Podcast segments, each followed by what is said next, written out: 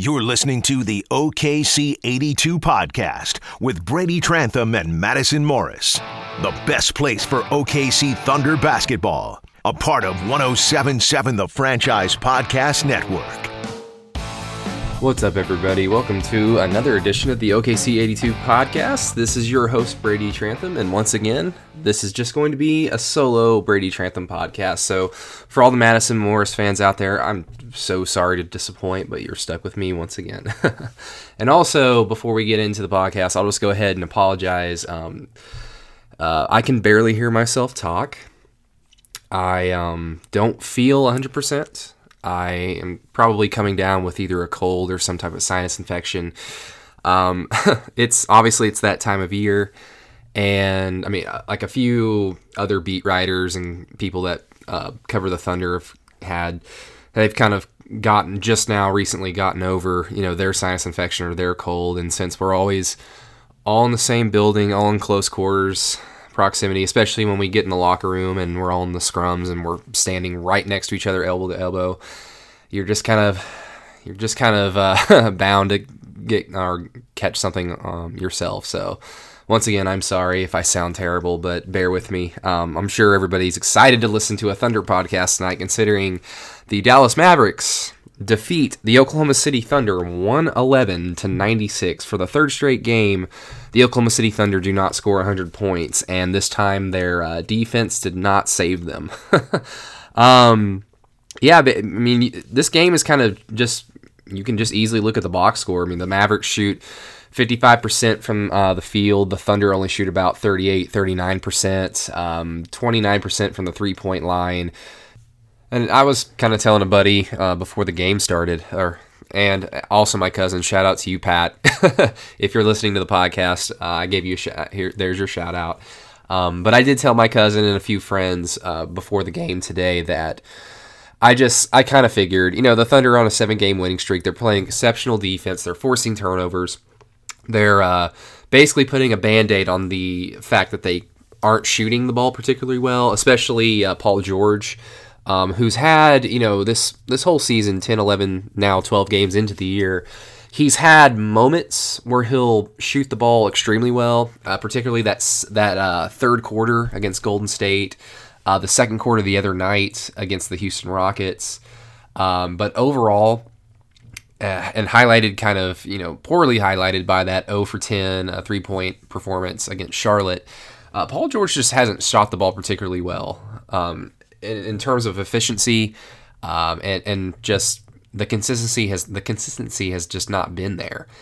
And especially when you're short your other superstar and your leader, Russell Westbrook, um, you, have to rely on defense and hope that you defend well enough that your lack of shooting and then your lack of consistent shooting is going to basically uh, be um, swept under the rug and you can kind of escape on the road with a win. And that just kind of wasn't the case tonight. Um, yeah, it's it's just it's like I said, it's you just can just simply look at the box score and it kind of tells you all that you need to know about the game. Um, like like I said, Paul George eight for twenty one from the field, uh, three of nine from three from the three point line, uh, thirteen rebounds, six assists. Uh, but other than him and Dennis Schroeder and Steven Adams, Steven Adams, by the way, had a uh, fantastic game, especially in terms of efficiency. 8 for 11, 13 rebounds, 20, re- 20 points, another double double.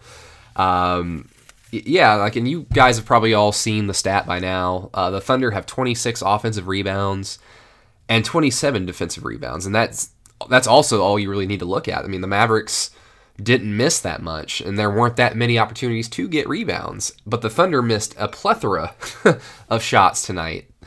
Um, so they had more than more than their share of an opportunity to uh, garner rebounds, and they certainly did. Um, but I mean, like I said, they were on a seven-game winning streak. They played fantastic defense in this streak. Uh, they played well over um, overall, considering all their defi- all their flaws and their deficiencies, and and these things are going to rear their ugly head throughout the season. They're going to go on their share of losing streaks. They're going to drop games that they probably shouldn't drop.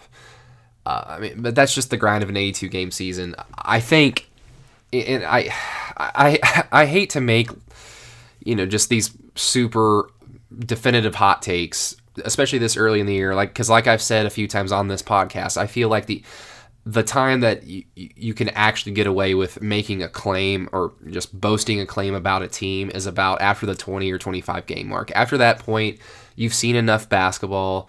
Uh, other te- teams by that point also have an understanding of are they going to tank? are they going to contend?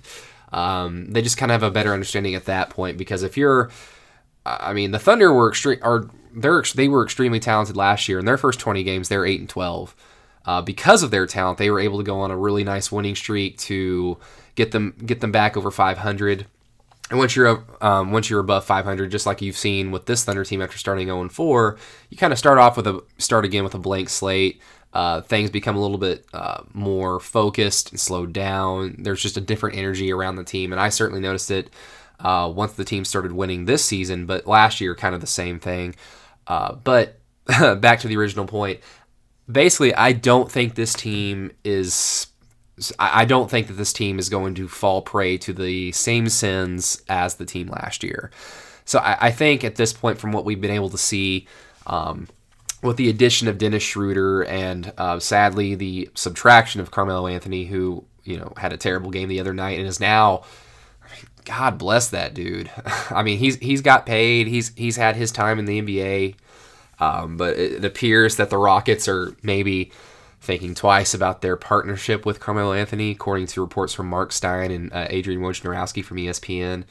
Uh, certainly will follow that. Um, sure, a lot of Thunder fans are also following that, and sadly, not that surprised. But hey, Father Time remains undefeated. But back to the Thunder. Um, I don't think that this team I don't think that this team is like last year's team, and meaning I think this team is a I think this team is a very good team. I think they have flaws. I think they're probably the best flawed team in the West, if that if that makes sense. I mean, if you guys stayed up last night saw Utah and Boston, I think Utah is at least right now when they're fully healthy, they're playing at a different level uh, com- when you compare them to the Thunder. And of course, everybody knows about Golden State. And while Houston is certainly kind of a shell of their former selves. I'll give them the benefit of the doubt until that, like I said, that 2025 game mark. Um, I, I just I feel like Oklahoma City can lean on something, their defense and forcing turnovers. I feel like they can lean on that consistently. And I mean, eight steals, well below their average. The um, Dallas ends up with nine. Uh, I mean, Oklahoma City was just far too careless with the ball in in uh, kind of the more important moments of this game. Um, but uh, I'll get into the game. Like, let me finish my rambling. let me finish my rambling thought. Um, I just don't think that this team is going to go on streaks of losing to bad teams. Now, um, if you guys follow me on Twitter, I said this this morning or this morning or yesterday. I can't I can't even remember right now. And oh my goodness, here it comes. I already said I'm sorry, so just bear with me. Um, yeah, this this five game stretch now, this four game stretch with Dallas um, being out of the way of teams like the Knicks. You've got Phoenix twice. Phoenix coming up for, uh, next for the Oklahoma City Thunder on Monday night in Oklahoma City, um, and Sacramento this will tell me a lot about this team because I mean the sins of last year and a lot of that dealt um, dealt with dropping games that they had no business dropping because this team kind of walked around with an unearned sense of accomplishment uh, um, about themselves. And that's just the way it appeared based on the results. Now there are reasons for that. You know, it's the NBA. Games are tough but they're they lost far too many games than they should have last year to teams that they had no business losing to. And you know, you put a true serum in them, they probably agree. Um, so basically, what I'm saying is, I don't think that that is going to happen to this team. I think this team is much better. I feel like they're much more well balanced. I feel like what their identity is more precise and profound that they can lean on it. And it almost got them back into this game tonight. They were making shots, you know, towards the end of the um, or the beginning of the fourth quarter um, they were making some shots, but um, they made stops. They just could not get over that hump once they got uh, the deficit down to nine after being down uh, by as much as, let's see, what was the 24 points. Um, yeah, I just don't think that that's I don't think that that's pretty much in the books for the Thunder in terms of they're just going to start dropping all these games. But once again, this next four game stretch I feel is very important. I feel like the Thunder are in a good position to, um, if they go with four and five in this stretch, I feel like as a Thunder fan, you should be fairly comfortable and um, happy with the team's performance. Um, okay, so we get into the game. It's just it's another one of those things where uh, the defense as consistently good as it has been, they'll have their lapses in terms of like giving up a really bad quarter. And tonight it was just that second quarter when um, I, think, I, think, Dallas went on a 22 to 22 to 2 run or a 22 to, um, 22 0 run. Uh, I can't remember. But that was pretty much the game. The, the Thunder, of course, finished on a 12 0 run themselves to cut the deficit to uh, uh, 15 or 16 points at halftime. And like I said, they were able to kind of trade shots with uh, Dallas going into the third quarter. They just could not make that stop. And, you know, I, I mean, I don't, I, there's really not that much to break down about this game other than, yeah, the Thunder can't shoot. Well, we've, we've known that now for, I mean, obviously, if you followed this team, we've known that they can't shoot ever since Kevin Durant left. This team has had um, their main, one of their main struggles offensively is because they're just not a very good shooting team. They don't have a plethora of shooters around them, and when Paul George isn't hitting shots, uh, Alex Abrines two for six, two for four at the three point line. Um, when they're not hitting shots, uh, this team isn't going to um, put itself into a position. They're at least going to put themselves in a position where they have to execute and perform at a high level in crunch time. Now, um, they've been able to do that prior to this game, and it just kind of came to a head tonight. And you know, no Russell Westbrook. Um, you know, and I and I hate to say that the game like it's a loss, but who cares? uh, 82 game grind, but I, I don't think that there's really any red flags that um, Thunder fans aren't already aware of, like the, the shooting. Um, Terrance Ferguson kind of came back down to earth tonight. Uh, one for seven, 0 for five from the three point line certainly not what you want. Um, I, I feel like the thing for Ferguson, if that shot is falling early, by all means keep chucking it up.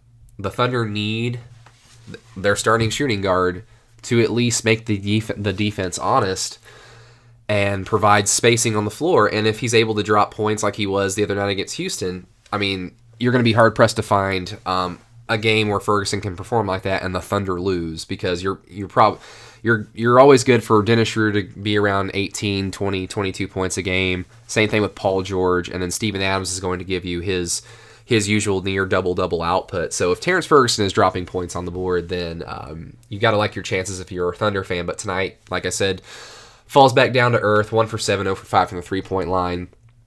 Um, I, I, really don't know if it was going to make a difference if he was a little bit more choosy with his uh, sh- um, shooting.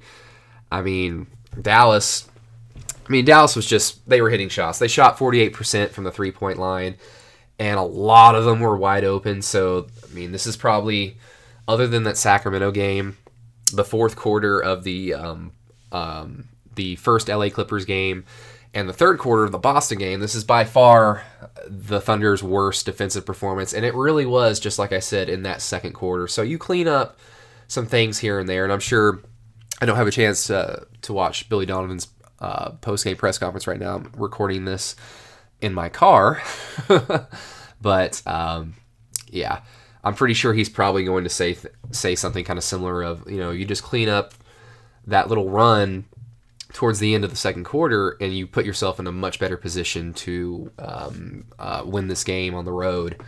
Um, but once again, Thunder lose 111 to 96.